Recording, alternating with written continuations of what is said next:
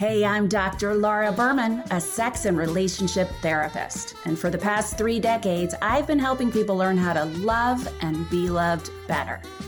That's what we're doing here on The Language of Love, where I get to answer calls and emails from people just like you. My goal with The Language of Love is to help you discover more meaningful emotional and physical intimacy and to help you build more awareness of how precious and sacred your sexuality really is.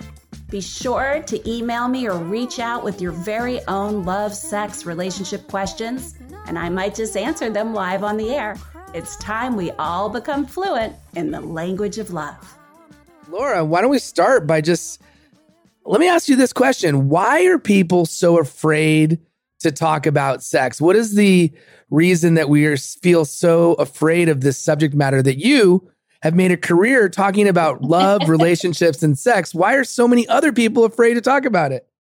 Uh, yeah, I think uh, uh, another question is why the hell am I so comfortable talking about it? you know, I think it's more the norm to be uncomfortable than the exception. I think it has to do with I, we weren't always that way. I think we really started in this country in particular, you know, with the Puritan movement, you know, in our history. But, you know, it used to be even during Victorian times, you couldn't even show the feet of a sofa you know, the legs of a sofa because that was considered too risque. It was something, you know, there are lots of theories as to why, as a world, in many cases, except in those most indigenous communities where that aren't very westernized, those communities are very comfortable with their sexuality. It's really more of a Western ideal. And it usually is a form of control, using shame as a form of control. And it just becomes part of our culture. So in our universe, most of us were just raised socially, environmentally, and in our families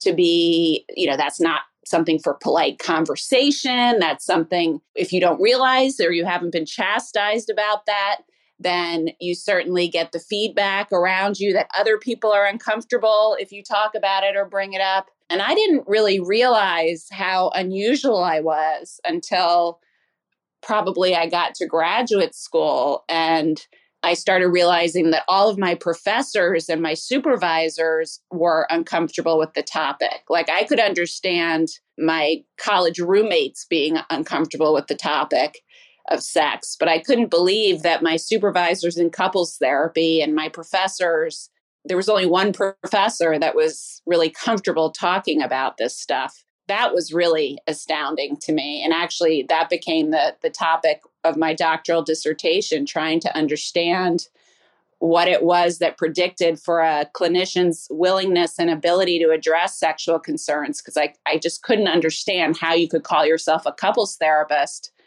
and not or any therapist and not at least have a comfort level with sexuality which is such a fundamental i mean it's, it's why we're all here for god's sake. You know it's like so true. I have one follow-up question. What can we or what i guess should we be doing to make it more normal to have these conversations as an individual who maybe is yeah. a little bit intimidated or afraid to have a conversation about sex what can we proactively be doing to, I guess, lower that barrier that we put in front of us to allow us to talk more freely about it? Yeah, I think it's really eh, there's two pieces. You know, there's the inhibition piece, right? That if you're someone who's uncomfortable with just the very idea of sex, that you know, and and just talking about it, even to yourself or to your closest friends or to your partner, is really uncomfortable for you then that's one thing. Then there's the second piece, which is about authenticity and what I'm seeing happening in the world post COVID, post Black Lives Matter, post like with everybody sort of say me too, like with everybody saying enough is enough of this bullshit. You know, let's get real about what's really going on underneath the surface and have these tough conversations. I think now is the time more than ever you know, not that I'm comparing sex to Black Lives Matter. I don't mean to do that. But I think we've come to a point in our history as a community and as ind- individuals where we don't want to pretend anymore. And it's taking too much of a toll on our psyches and on our community to keep things under the rug. And so I do think it's a decision and as part of the decision to live a more authentic life. And sex is obviously such a fundamental part of everybody's life, right? So that's like what's happening today. And what I would say to you is, you know, as an adult who maybe wants to get more comfortable, you start with those low lowest stakes situations, your best friend, your partner, you know, someone who you feel really comfortable with and who you don't think will judge you or freak out if you bring it up. But I also think it's really important. And I wrote a book on this called Talking to Your Kids About Sex. That's the name of the book. But I think it really also starts with raising our children to not be ashamed, teaching them the correct names of their body parts. This is your nose, this is your elbow, this is your penis. You know, it's nothing weird and bad to say. Teaching them, you know, that they can ask questions through your reactions and your your normal reaction and your adequate answering of those questions. You know there are all these messages that we're got that we get from day one that at the very least this makes mom or dad uncomfortable if not gets us punished. So i think it starts when we're little to to normalize that comfort level. So right and i definitely appreciate the fact that you've proactively made efforts to help people understand the importance of talking to children in a way that's they are body parts. That's what they are. And yeah. I think we all can learn from the lessons that you teach. And I think as a parent, we owe it to our kids to normalize the conversation as much as possible. So we're going to go to Darlene. Darlene, in your bio, you say you're open to conversations about life, sex, and comics. So clearly, mm-hmm. this is a topic that you feel comfortable talking about. Fabulous. Thank you so much. Hi, that sounds like a good band name. Life, sex, and comics. I like that. well, my comic book is called The Wacky Sexy Body Mechanic. Ah, and I owned, I owned a coffee shop for five years in downtown Victoria. It was a very small coffee shop. We had about 10 seats, and it, all of the conversations were very intimate. Yeah. And everybody was allowed to say whatever they needed to say. And we had people from teenagers to um, old retired lawyers and, you know, like just a gamut of people. And being able to speak freely about how you feel about sex or don't feel about sex or don't want to yeah. talk about it, or, you know, like just having the ability to be whoever you are, however you are, was really great. So, yeah, um, we need yeah. more of that. I'm a La Leche League leader, so I've been, um, I don't know if anybody knows what that is. It's a breastfeeding support group that's been around since 1956. And generally the people in our in our realm, we do talk to our children about their body parts as though mm-hmm. they are, mm-hmm. you know, the wacky sexy body mechanic. That is this and this is the way that it works.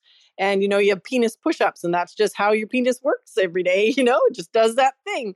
And yeah. it's, it's totally fine. That's that's just your machinery, you know? So yeah that's what I have to say for now.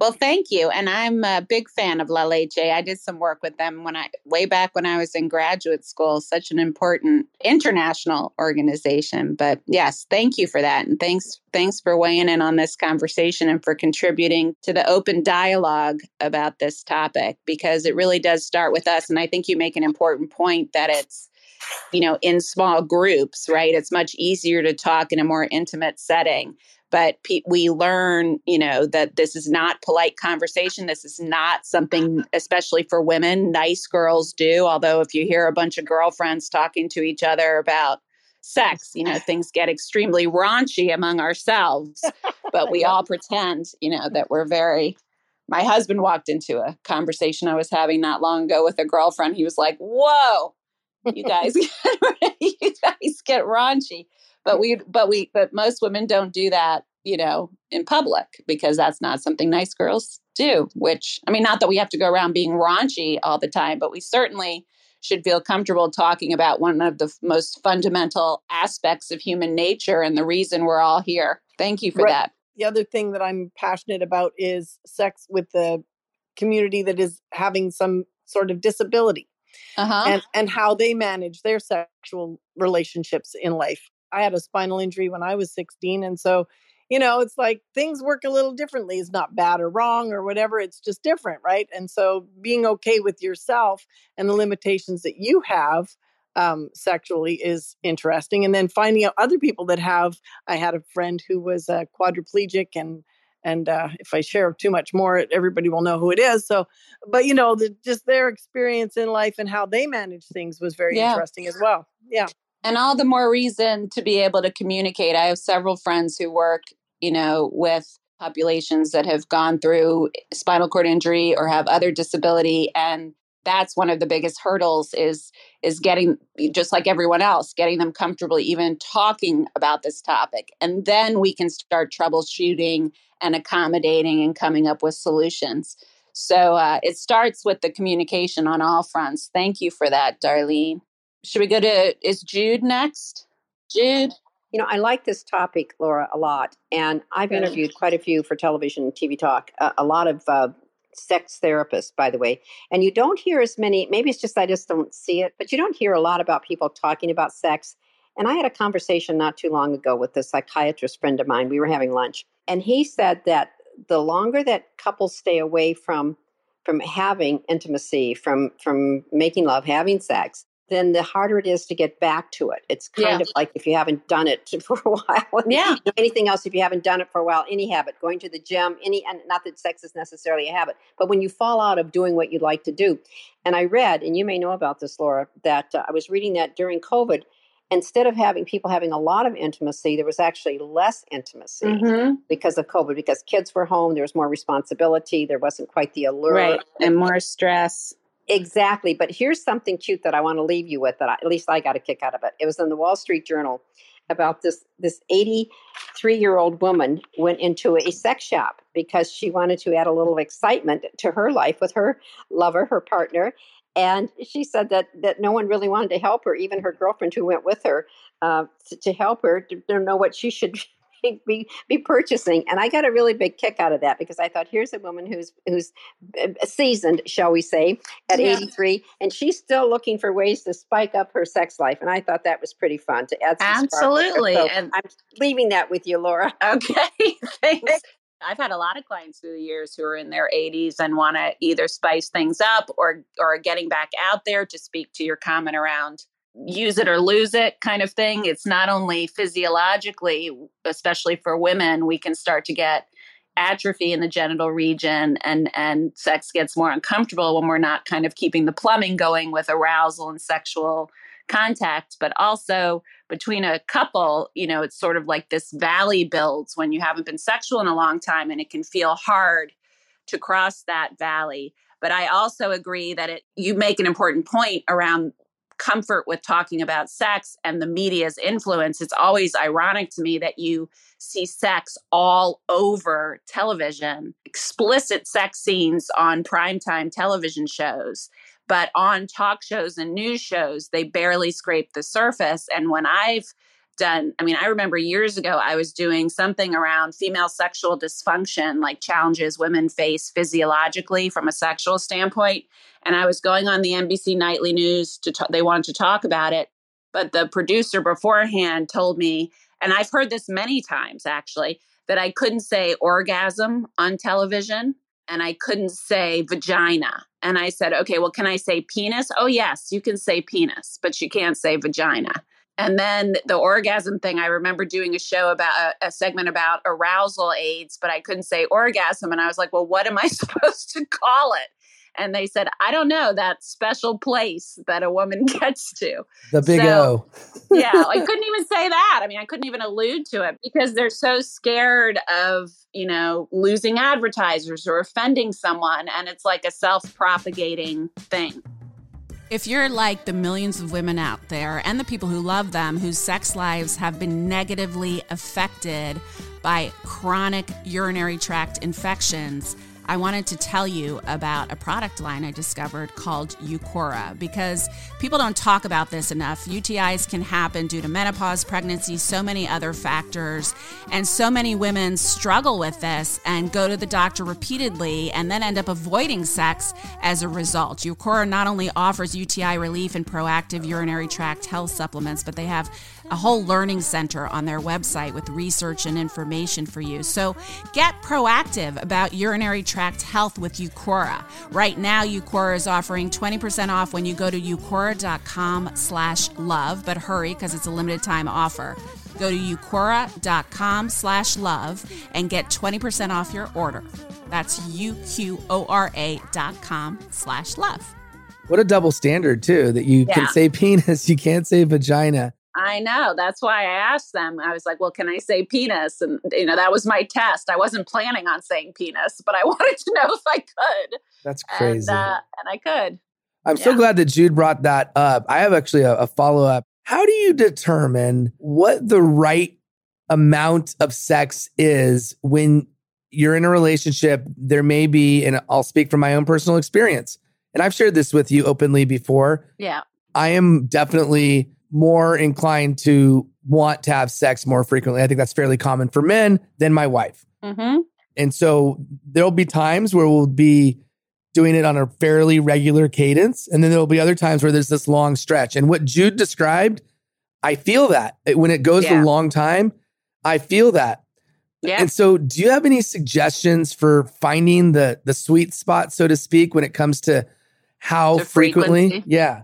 Yeah, I mean, it starts to feel awkward, and then it's awkward to initiate, and then there's this distance built between the two of you. And I think that's really common. So, is there like a golden rule? No, how often you should be having sex. But in an ideal world, you really want to be doing it, eh, you know, having that level of intimacy in a in a love relationship at least once a week ideally you know you could probably push it to every 2 weeks it depends obviously if you have new a newborn baby you know or or you're going through a, t- a really big crunch in your lives you know maybe not but on average it's really important to keep that sexual connection consistent. And and we've talked about this before here and other places billy it's really important to schedule it. A lot of people balk at that because it's supposed to happen spontaneously. Once again the media is really irresponsible that way, implying that in long term relationships with children, sex is even going to happen spontaneously, which it rarely does. So, you know, I think that's ideal. Now, if, and, and the other piece of your question is, and what happens if there is that time period and you are feeling awkward? You know, I think in general, and this also refers to sort of talking about sex in general, but including when there's an issue, in your sex life like the frequency isn't there or it's been a long time and you're feeling awkward and you it's even more awkward to pretend you're not feeling awkward. So that's where the authenticity comes in. Like listen you know you say to your partner listen i this is like an awkward conversation. It's not easy for me to even have this conversation but it's been a long time since we've been intimate this way and i really miss you and i miss our connection and i'm not even sure how to ask you about it. You know and just outing the awkwardness is much better than pretending the awkwardness isn't there and trying to push through it. Right. I totally get that. Acknowledge that there is a, a, certain amount of awkwardness that exists instead of sweeping it under the rug and pretending it's not there. With that, I want to go over to Kina. Well, first and foremost, I just was curious about this, but I'm now fascinated with this conversation. Um, yes, it's it's more than 30 years in financial services. In fact, I'll actually be on a podcast tomorrow. Certainly not talking about this particular topic, but I did learn today a couple things, and I also wanted to talk about the fact that I'll be turning 70 next year um, yeah. and i'm and so we bring a wealth of experience good and bad. But today i learned uh, a couple things that i think is important uh, one is to appreciate the unique the unique value a human can bring. Uh, i never really thought about that that much. And to also be curious. But the two things that i've learned in my almost 70 years that we never talked about and i wish they would have uh, was the two m's menopause and masturbation. You're right. You're absolutely and right.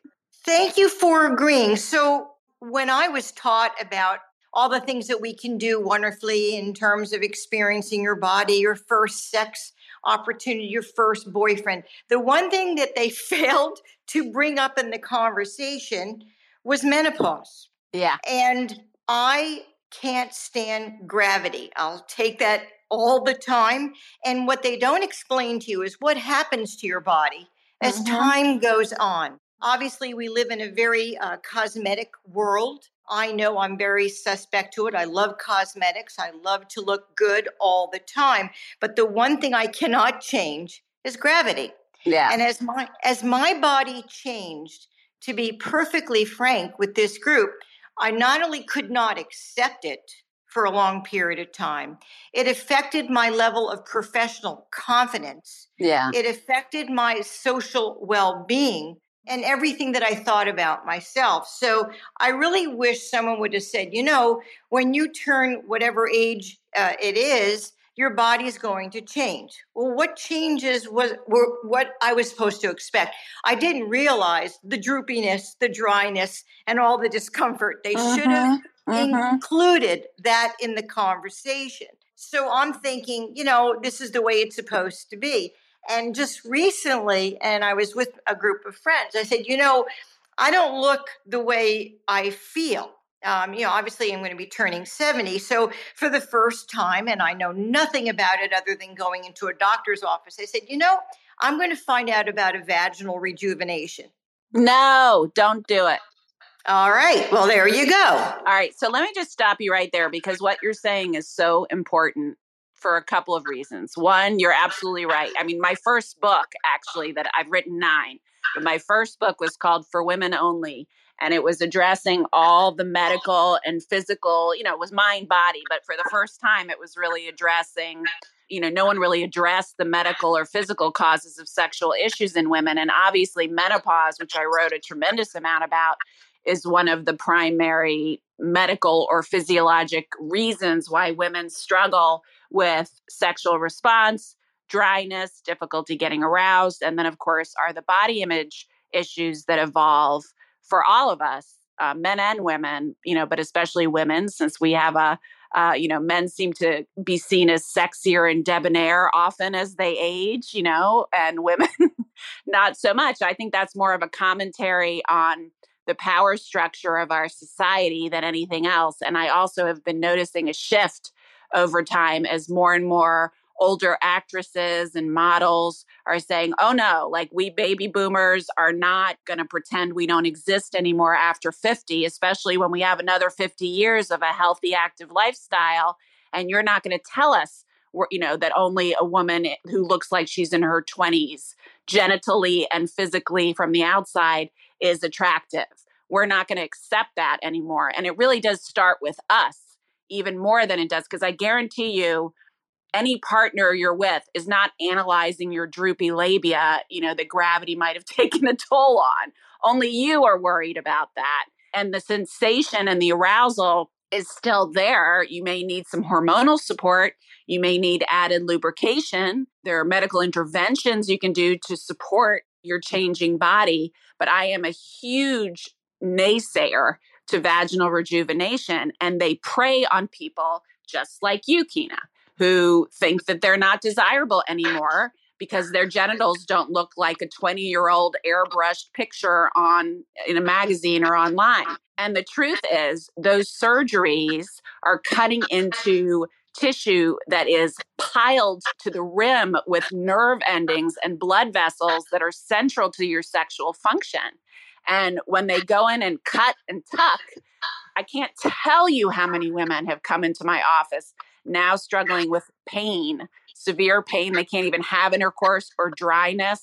And it's also doing a surgery that it, that you know very likely is going to interrupt whatever arousal you have left. Not to mention ah. a totally unnecessary surgery because you're the only one that sees it or thinks. You know, I remember this crazy woman. I mean, she's she wasn't a patient of mine, but this crazy woman talking to me on the street once about this, and she said, she said, I have droopy labia. You know, I'm a. And I said, well, how do you even know you have droopy labia? Because when you're lying down or when you're looking at your, she said, I put a mirror on the floor and stood over it and saw that gravity had happened.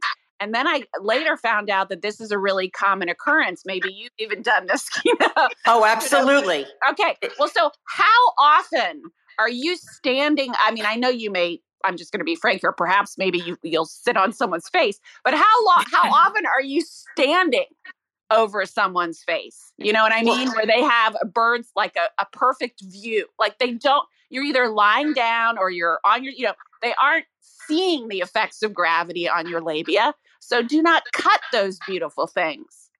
I'll be honest with you. I'm totally obsessed with it, and I look at it nightly. And I don't have, and I don't have. I, I, don't ask my husband to hold the mirror up. I figured out a way that I can look yeah. at it all by myself. But yes, nightly before I go to bed, I have. That makes me so sad.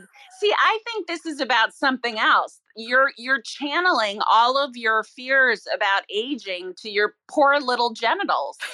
And and making that the litmus of your desirability as a woman and a human being. And, you know, I, I, assume since you're with a husband, it's men who you're attracted to. And I can tell you that what is, and, you know, I'm not a man myself, but I certainly talk extensively. And maybe some of the guys can weigh in as you come up here and, and confirm or deny this.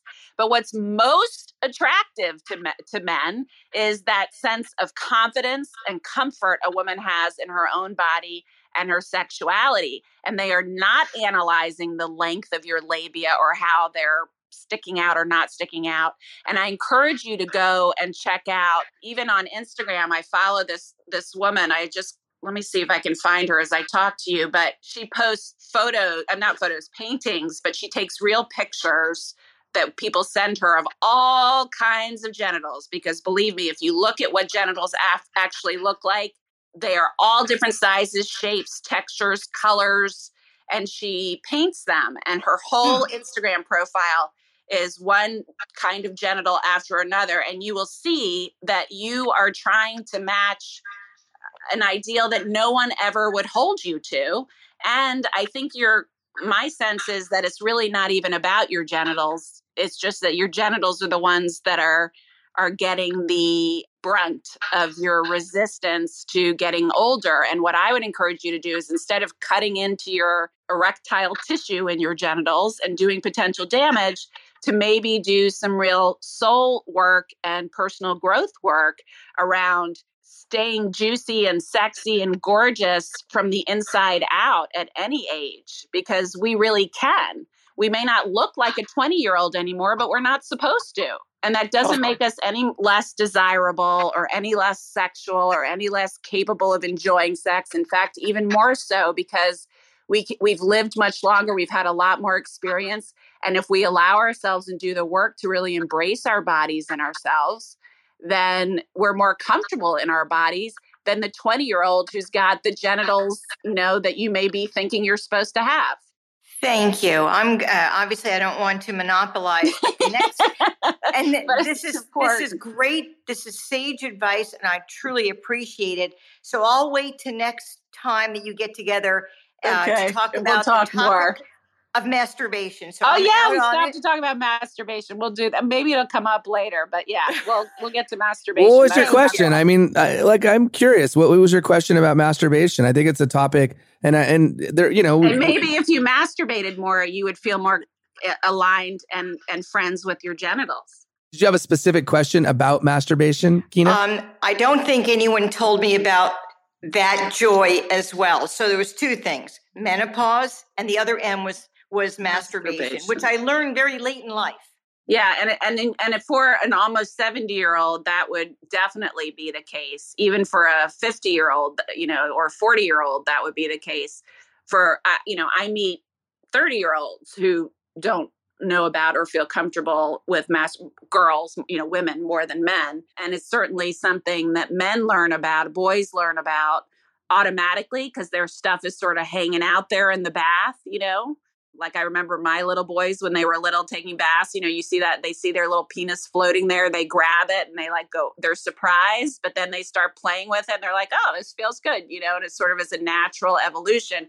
Girls in general do uh, discover masturbation later if they aren't interrupted. It, it's sort of a natural thing, except so many parents slap their kids' hands away as they're touching themselves, falling asleep. You know, because most kids do it when they're babies and little toddlers to fall asleep and to soothe themselves. They're not doing it, you know, to get off. But their parents, you know, say, "Oh, don't do that! Don't touch yourself. That's your private parts," or slap their hands away. And girls certainly aren't taught that. I always teach that when I go into schools. Um, in fact, I did a whole Oprah show about this um, talking to, I think it was like a nine or 10 year old girl whose mother wouldn't even tell her what sex was. And we had this whole conversation where we also talked about masturbation, but in general, you know, it's not only a way to know your body and learn about and love your genitals uh, and care about, you know, self care, but it's also so crucial to do throughout your life because it teaches you so much about what arouses you, what feels good, how to have an orgasm. And then you can, you know, so that's the first thing I prescribe to a woman who can't have an orgasm or has never had an orgasm. Figure out how to do it on your own first and then bring it into your relationship. But if you don't know, you know, if you don't love your own vulva and play with it and enjoy it, how can you expect anyone else to? So I do think it's really underrepresented in sex education for most women, but especially for women over 35. Thank you. I appreciate it. Thank you. So I'm going to ask you, Laura, can you talk a little bit about a few of the interviews you've done most recently on the show? Sure. I think this week is it this week or was it last week? Because I do the you know the come the episodes come out a few weeks after I record them. But Sheri Salata last week. One, last week that just came out. She was actually the executive producer and president of Harpo and the executive producer of the Oprah Show for 25 years. And um, she wrote a book after she left when she was just turning 50. She took a year off to kind of find herself, you know, after an intensive top of the world career and wrote a book called The Beautiful No. And so we talk about, you know, the power of no and but really about the power of reinvention and how so many of us really haven't been living the lives that we want to live or that we imagined we want to live or are following our passions and how you really start to identify what your real purpose is, what's going to light you up, and how to make a career from that, which is really what she's doing. So she's an amazing teacher. We have a great conversation. I also recently had a conversation with Dr. Shefali, who's um, a psychologist and a powerful, inspirational speaker and teacher, and she just wrote a book called The Awakened Woman about empowering women and moving into authenticity and integrity and, and taking our power back in these subtle ways that many of us didn't even really realize we were giving our power away. And she tells a lot of her own story because she had her own awakening. Martha Beck came on to talk about the way of integrity. So lots of great people. I'm going to have Maria Menounos later this summer. She just went through a big tragedy with her mother, who she cared for for many, many years, dying of brain cancer. But she talks about that journey and all that it taught her. And she's really a soulful, you know, she does uh, the Better Together podcast. She's a really beautiful human being, but lots of cool stuff coming down the pike. Yes, awesome. Thanks for sharing. You had Anita Moorjani as well, and so many oh, amazing. Yeah, Moorjani. I forgot about Anita Moorjani. So many amazing people, and I'm really, really grateful to you for helping their stories reach your audience. All right, we're gonna go to you, Cynthia. Cynthia, thanks for being here. All right my comments are going to be around it happened around i think billy asking about sex frequency uh, mm-hmm. uh, and then uh, kina talking about you know the the aging and and sexuality yeah. and so i just really um, i am a midlife mom is how i describe myself i just turned mm-hmm. 55 i've been in a marriage for now almost 30 years we're 29 years so when we talk about sex frequency and how often it should be happening i'm mean, I've seen droughts as yeah, it relates yeah. to that, you know. And what I'm excited about though right now is you you've hit on it about kind of owning our power. Mm-hmm. I'm excited about these books that you're sharing because that is truly the season I'm in. Uh, and rekindling, reclaiming uh, my own power, and then recognizing that a lot of the the intimacy, the creativity, the ability to release and let go is all was all within me. You know, yes. it was my power. And it was for me to design that so that I can be more receptive and more open to my partner and more receiving. And so I'm just excited about the life's journey and the opportunity to, to see intimacy happen in different ways. And it's a lot of mental. it has been yes. a lot of mental for me lately. It, it really is. And I love that you brought that up. And I remember meeting, I was talking to this Chinese medicine doctor, and he was something about menopause came up and he said you know you know why menopause is the transition is so tough? Uh, and i said why? You know i was curious what his take on it was And he said, well, the chi, which is, you know, in Chinese medicine, the life force, a woman's chi her entire life the you know that travels through the meridians the life force that's traveling that enervates us that creates energy and creativity and sexual energy that's all flowing toward our womb our uterus those meridians there and when we go through the menopausal transition the transition is actually the chi changing directions so that now it's feeding the entire body and traveling not all centralized around the womb, but all over the body. And then that's why older women and menopausal women in every indigenous culture and in our culture as well, before farming came hundreds of years ago, women, as we passed that uh, menopausal transition, that's when we became the wise women. That's when we became, and you know, we were no longer focused on raising children small children and we now have our have lived so much and have so much wisdom gained that we start to not only share that wisdom with those who are younger than us um, but also share that with the world. And our creativity and our sexuality absolutely come from the same place. I have zero doubt about that from doing this work for 25 years or more now. So I think that you're spot on that this actually, I'm really interested and have been spending a lot of time trying to teach women. And I'm also perimenopausal myself. I haven't gone through the transition, but I'm getting up there. And, you know, I'm having some of the symptoms that I'm learning to manage physically as well as emotionally. But I can tell you that I'm really interested in helping women understand what a powerful, enervating, freeing, and exciting time this can be. You're not worried about getting pregnant. You're, you have much less responsibility. You have so much more flexibility. You have an empty nest in many cases where you don't have to worry about kids and all the errands and them walking in or finding the time. You may be slowing down, hopefully, if you can, in the work. You may be reinventing yourself. You know, there is, I think retirement is becoming a thing of the past in the sense that we, retirement really means working for joy, you know, rather than just for the paycheck. And so I think there's so many beautiful opportunities to make this transition. And I keep saying juicy because it feels like we I uh, equate menopause with drying up, you know, and it's not. It can be the most juicy, beautiful, creative, productive, sensual, sexual time of your life, and certainly one of the most empowering. So I love your take on it, uh, Cynthia. And I say keep going. We'll keep the conversation going too, and and listen to those podcasts because you will it'll be right up your alley. I have the books, and I'm certainly going to be listening to the podcast. And juicy is an that's a, a wonderful word, and I just want to share that healthy lubes may yes. help too. Yes. So as that oh, you know that woman who was going into the store and didn't know what to look for. Yeah. Uh, just recently, and my husband was very excited, and he probably he was probably shocked to hear me say, "I think I could have sex every day because this is amazing."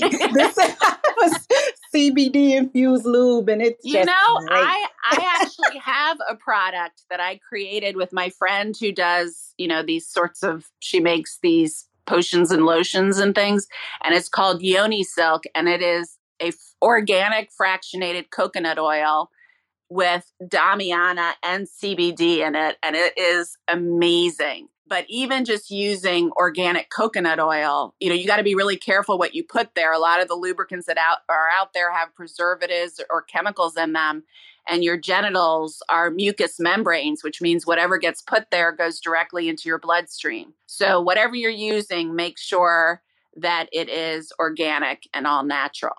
That would be the only thing i leave you with but yeah that's a great point.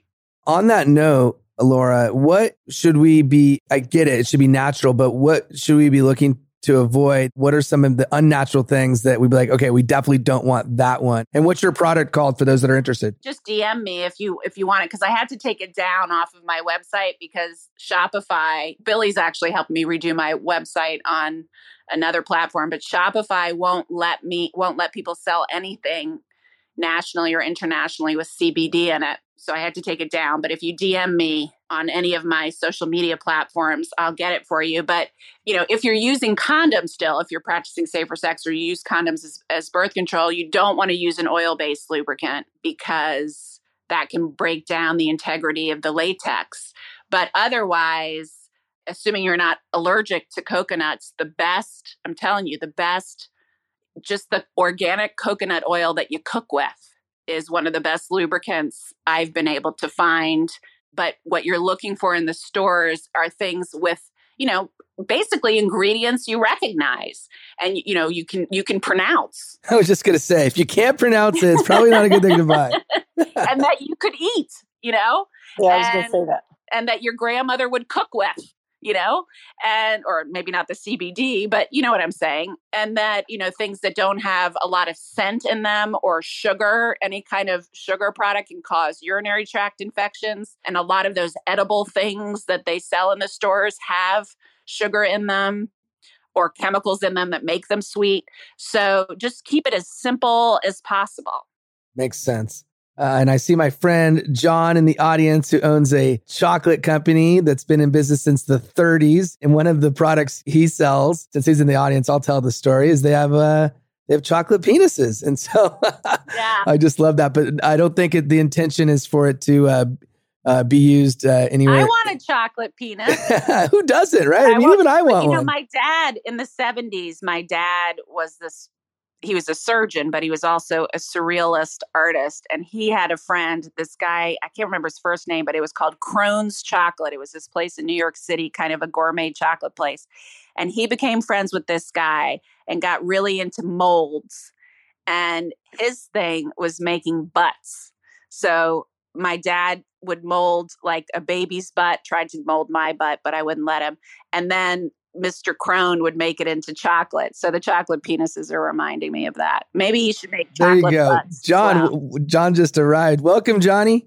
G'day, Billy. Oh my God, I'm never going to live this down. I uh, want a chocolate penis. John. Okay, Laura, I'm a very big fan and, and love, uh, I've watched you on many a shows uh, from Sydney, Australia. And uh, it's funny you should say that Eva's going, my wife's going through, I think, menopause too. And, uh, yeah, I love the advice that you said, and pity that Australia can't get CBD. I'm trying to develop some products in the in the lolly and edibles, but yeah, yeah, just I'll DM you if you don't mind, and I'm more than happy to send you some just for, but just for shits and giggles. Um, Krone's um, was an old confectioner many many years ago. It's yeah. K R O N S, isn't it?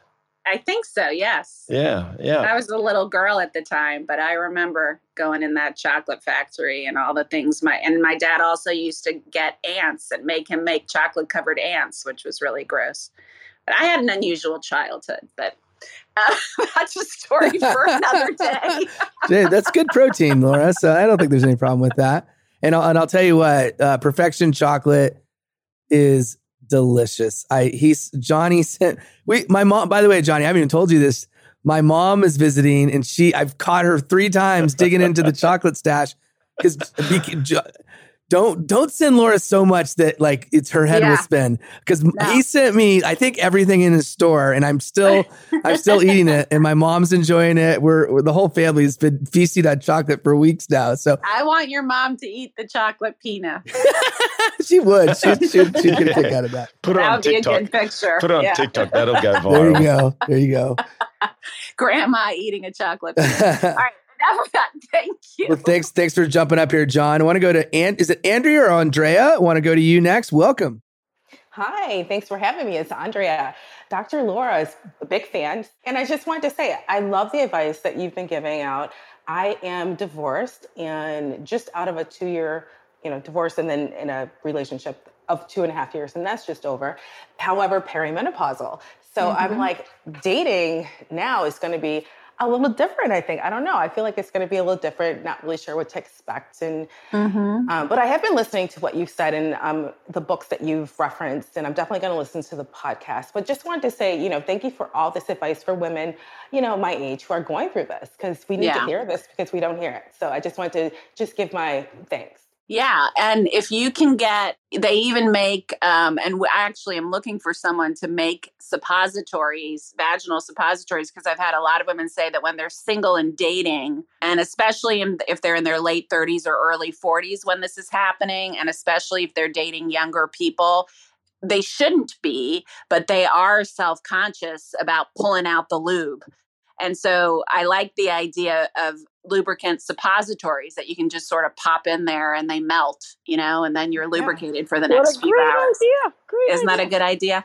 But um, I think I, you know, I think Johnson and Johnson actually may make one, but it's not organic. But the other nice thing is that the studies have shown even with menopausal women who are well into menopause and really experiencing dryness when they have a new partner that they're excited about and into they actually lubricate so so at least the first couple of times until you get to know the person you probably won't have a problem i love that but, there's hope uh, yeah just keep jumping from pers- relationship to no, just kidding. Sorry, I'm gonna I'm gonna need lube the next time I can't see you again.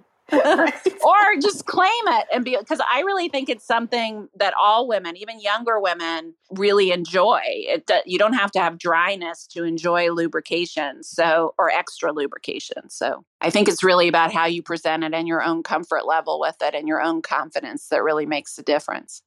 For sure. Thank you. I really appreciate that.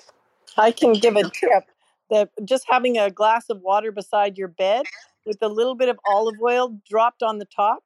So, and then you put your hand into it and it just puts a, just the right amount. Oh, that's a good idea. Uh, because that's sometimes really you want sneaky. a little bit more friction, right? You want just a little bit more friction. But wait, Darlene, are you saying that you don't tell them? You just you just pretend it's water and that you're being like really sexy dipping your fingers in the water and dribbling it over your genitals, but it's actually water with some olive oil in it? well, no, I've always been married to the people I've been having sex with. well, well, at least for the last 40 years, you know. So Well, Andrea, I think you could do that as like a a secret, you know what I mean, if you didn't or, want him or, to know. Or what I used to do is I used to go into the bathroom and lube myself up before I went into the bedroom. This is when I was dating when I was dating my husband, and then I would just get on top of him and you know like slide on, and it was yeah. just lovely. All know, right, so, good, so good that's tips. an option too. Yep. Good I, I really, Darlene. I really like the idea of the secret, just kind of like playing Yeah. with it, being sexy with the water splashing on his face, and just Yeah. like, you know, And then it'll be like, oh, it's very olive scented. is that oregano? oh, that's funny. I like that. After a spaghetti dinner, it all works. Yeah. Thank you for that. That was good. Well, I love that we we have a theme for this episode clearly, and and let's Yeah. not leave it. What haven't we yet talked about as it relates to menopause? And Oh, It- oh I have something. I have something. go ahead, darling. Um, go ahead. So, so blood as lube is an interesting experience when you're going through menopause. And for other people that have a lot of bleeding issues, it's one of the things I, it was actually a topic in my comic book because I happened to be going through menopause as I was doing the comic book. I'm done now. Yeah. Um, so, you know, as I was bleeding because lube was getting kind of weird and I was like, oh, I don't know what's going on. So, so when I was having my period, I would just use that for lube and that actually worked really, really well, you know, once the cramps are done and all that. So that, Yeah. and that's a taboo subject to talk about. yeah, Most sex people- during your period, a lot of people are uncomfortable with, but that is a taboo subject, but it is a good lubricant. That's for sure. Yep. And in menopause and perimenopause, a lot of women start spotting. And so if they're trying not to have sex during their period, it can be kind of hard to, you know, your period gets irregular.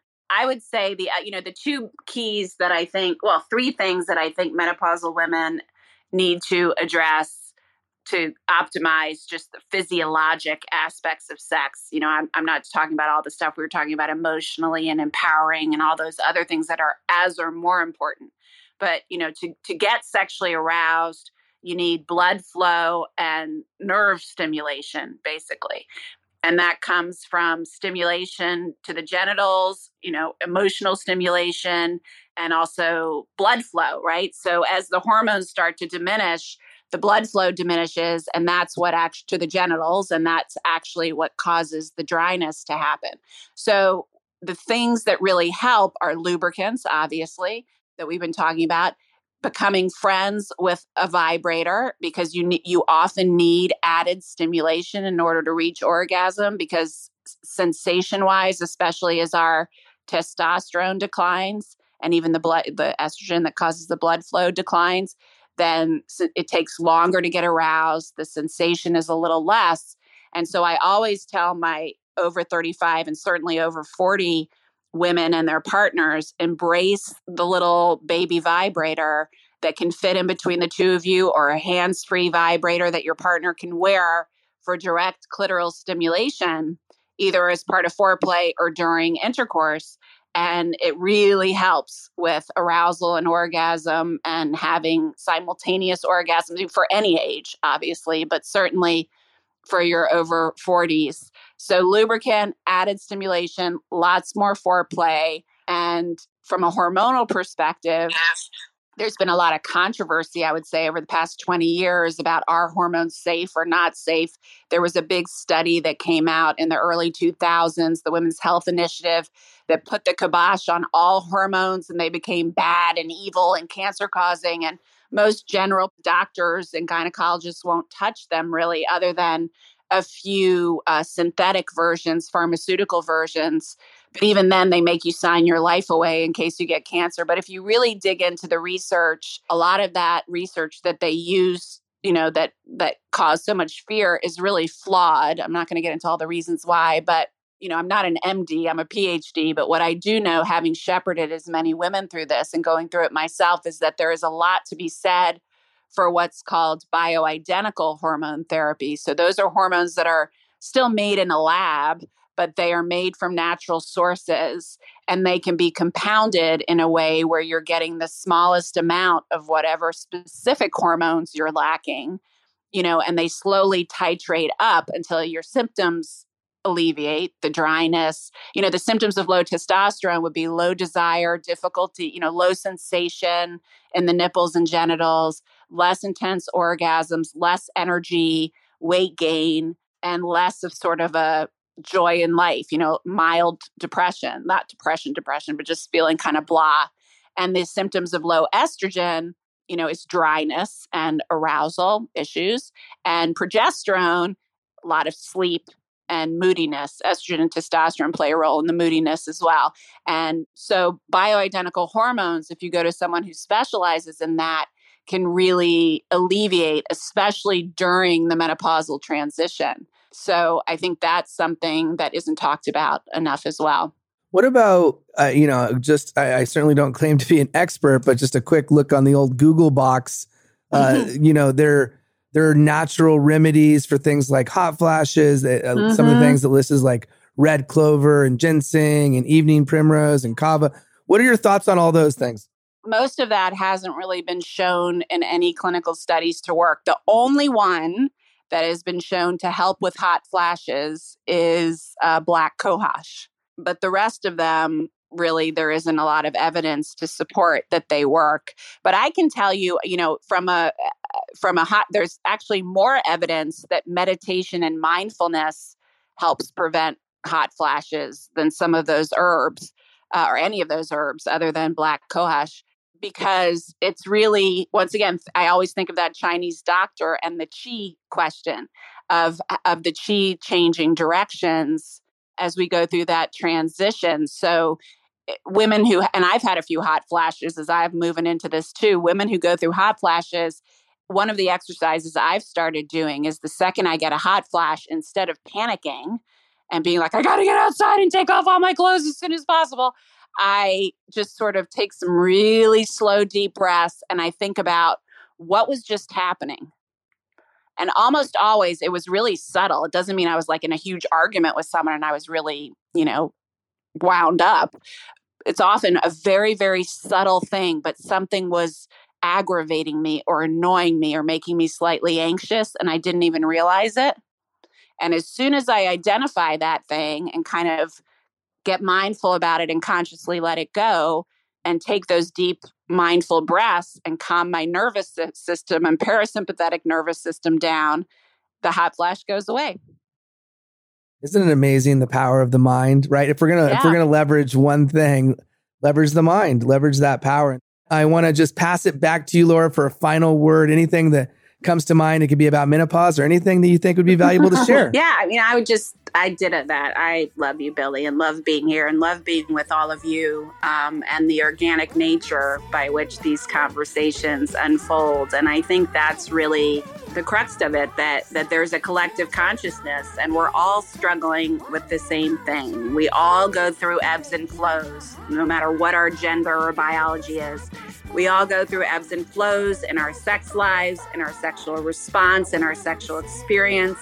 We all have our big T or little t trauma. And it's really about opening the conversation and letting go of, of that which holds us back from being authentic and honest, because it's only then that we can start, you know, not until we ask the question, can we find the answer? So hopefully we'll be able to help find the answers and continue to find the answers together, loving and learning to love and be loved better. And I guess we'll see you next week.